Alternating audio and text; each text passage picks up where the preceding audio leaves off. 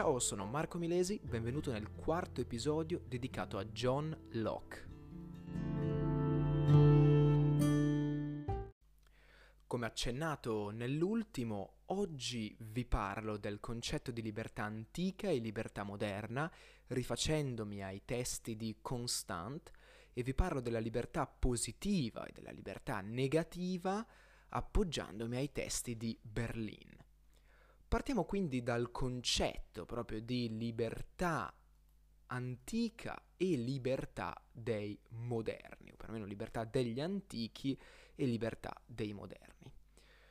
Partiamo proprio da quella degli antichi, che viene comunemente intesa come una autonomia politica collettiva, in quanto Constant porta l'esempio dell'antica Atene, si aveva una partecipazione totale da parte del popolo alle scelte del governo. Vi era una di fatto un contributo totale, cioè ogni singolo cittadino concorreva nelle scelte del governo, in quanto si facevano queste votazioni aperte e di fatto la loro libertà risiedeva nel poter esercitare direttamente, ovvero senza rappresentanti, parte delle funzioni governative. E eh, perché ho detto senza rappresentanti? Perché vedremo uno dei motivi per cui la libertà degli antichi non è più adattabile è proprio l'elezione di rappresentanti, la cosiddetta politica per rappresentanza. Ecco, sarà una delle motivazioni.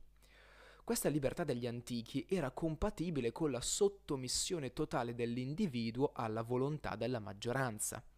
Molto semplice, cioè io potevo avere il mio voto, ma di fatto, se poi la maggioranza dei voti non rispecchiavano il mio, non potevo farci nulla, semplicemente via eh, andava così questa volta è andata così, vedremo la prossima volta eventualmente di motivare meglio il nostro voto e quindi di, eh, di magari spostare qualche voto ecco, dalla nostra parte. Quindi libertà degli antichi, abbiamo detto, mh, mm, gli antichi che si sentivano liberi nel partecipare attivamente e collettivamente nella vita politica. Al contrario, la libertà dei moderni è una libertà privata individuale ed è costituita in sostanza da diritti di cittadini verso lo Stato, diritto al lavoro, il diritto all'istruzione, il diritto, che ne so, alla fede privata, religiosamente parlando, ed è quindi il pacifico godimento dell'indipendenza privata. Vedremo c'entrerà molto con la libertà negativa, intesa vedremo come libertà dallo Stato. Al giorno d'oggi possiamo trovare quattro ragioni principali per cui la libertà degli antichi non è più in alcun modo attuabile. La prima riguarda eh, una, una semplicissima questione di minore importanza politica del singolo cittadino, a causa della maggiore estensione dello Stato. Ad Atene, che era di, pa- di fatto una città-stato, cioè tutte le decisioni per Atene venivano prese ad Atene dai cittadini ateniesi. Ecco, a differenza di questo, al giorno d'oggi noi abbiamo delle scelte che vengono prese da, da, Parigi, ad esempio, che riguardano tutto il territorio francese, o gran parte quantomeno del territorio francese. Di conseguenza questo ampliamento dell'estensione dello Stato non ha sicuramente favorito l'importanza del singolo voto. Inoltre la seconda ragione riguarda l'abolizione della schiavitù, che ha sicuramente eliminato il tempo libero. E con il fatto che tutti sono impegnati nel lavoro, non si ha più tempo da dedicare alla politica. Il commercio inoltre ha invaso elementi delle persone, e questa è la terza ragione. In quanto non ammette pause, il commercio è sempre in azione, anche quando c'è la guerra, vediamo in questo periodo, quando c'è la guerra vicina, quantomeno vediamo in questo periodo perché la guerra c'è sempre stata. Quando c'è una pandemia, commercio è andato avanti, non proprio tutti i settori, ma sono assolutamente andati avanti, quasi tutti. E quarta e ultima ragione riguarda sempre il commercio che ispira un amore intenso per la libertà individuale, piuttosto che quella collettiva. Di conseguenza si vede la propria realizzazione nel privato, piuttosto che nella libertà, nella partecipazione appunto eh, politica collettiva. I greci avrebbero inteso la nostra odierna e moderna concezione di libertà come una libertà degli idioti. Idioti nel senso di privati della vera libertà. L'idiota è colui che è privato, ovvero è privo, gli manca qualcosa, in questo caso della vera libertà. Inoltre, inoltre un greco avrebbe anche eh, contestato il fatto che in uno Stato con una partecipazione politica di fatto limitata, abbiamo visto la, la rappresentanza, i diritti del privato forse non sono poi così tanto al sicuro, in quanto non c'è poi sta grande moltitudine di privati che vogliono eh, mantenere ecco, questo diritto. Questo insomma è quanto eh, riguardo eh, alla libertà antica e alla libertà moderna. Spostiamoci ora al testo di Berlin che parla della libertà positiva e della libertà negativa. Berlin scrive questo testo durante la guerra fredda.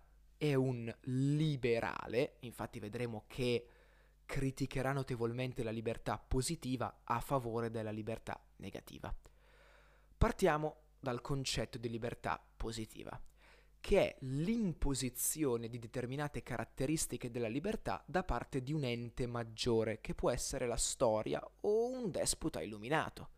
Cioè, storicamente si è compreso che questa, eh, questa libertà non va data e quindi, secondo la libertà positiva, non si dà questa libertà.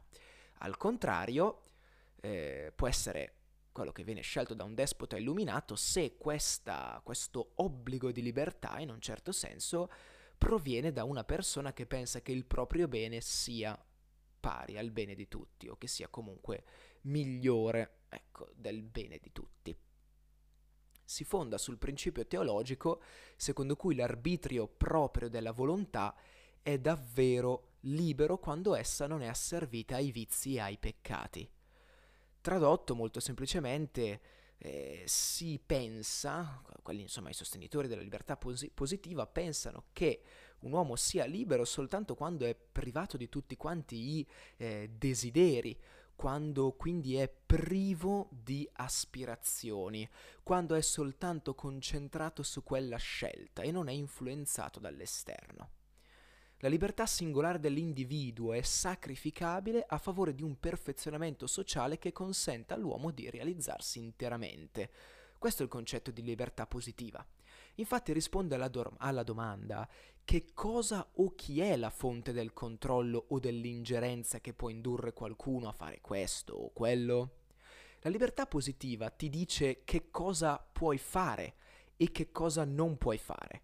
Al contrario, la libertà negativa, e a questo punto è chiaro, ti dice entro quali limiti puoi agire liberamente. In quei limiti puoi davvero muoverti liberamente. Puoi davvero autodeterminarti. Infatti la libertà negativa è intesa proprio come una non interferenza dall'esterno, come se non ci fosse una costrizione altrui, e risponde alla domanda entro quale area posso muovermi liberamente, cioè secondo il mio preciso principio di autodeterminazione. Berlin diffida, come vi ho detto, della libertà positiva, in quanto storicamente ha portato al tentativo di affermazione della mia verità sulla tua, metaforicamente parlando, cioè la verità di un singolo eh, su quella che invece magari è la verità della collettività, per la collettività. Questo pensiero di Berlino ovviamente ha sollevato un sacco di critiche. La più importante riguarda la libertà positiva, che non è logicamente possibile, in quanto è impossibile separare l'interferenza nel fare qualcosa dal potere di fare quella cosa, in quanto si è sempre comunque influenzati. Ad ogni modo, per concludere questo episodio, più corto degli altri ma molto concentrato, abbiamo detto che la libertà degli antichi si realizza nella partecipazione alla politica collettiva. La libertà dei moderni invece nella realizzazione individuale, privata, nel pieno godimento dell'indipendenza privata. Abbiamo visto poi la libertà positiva, che è un'imposizione a, gli, a tutti gli effetti di ciò che puoi fare da parte di o un ente maggiore o comunque un gruppo di persone maggiore più importante, insomma, al di sopra di te. Al contrario, la libertà negativa si limita a importi dei paletti entro cui tu, eh, scusate, entro cui tu puoi davvero muoverti liberamente, secondo quindi la tua autodeterminazione. Grazie mille per avermi ascoltato, ci vediamo nel prossimo episodio in cui vi parlerò della separazione tra lo Stato e la Chiesa e vi parlerò anche della tolleranza. Ciao!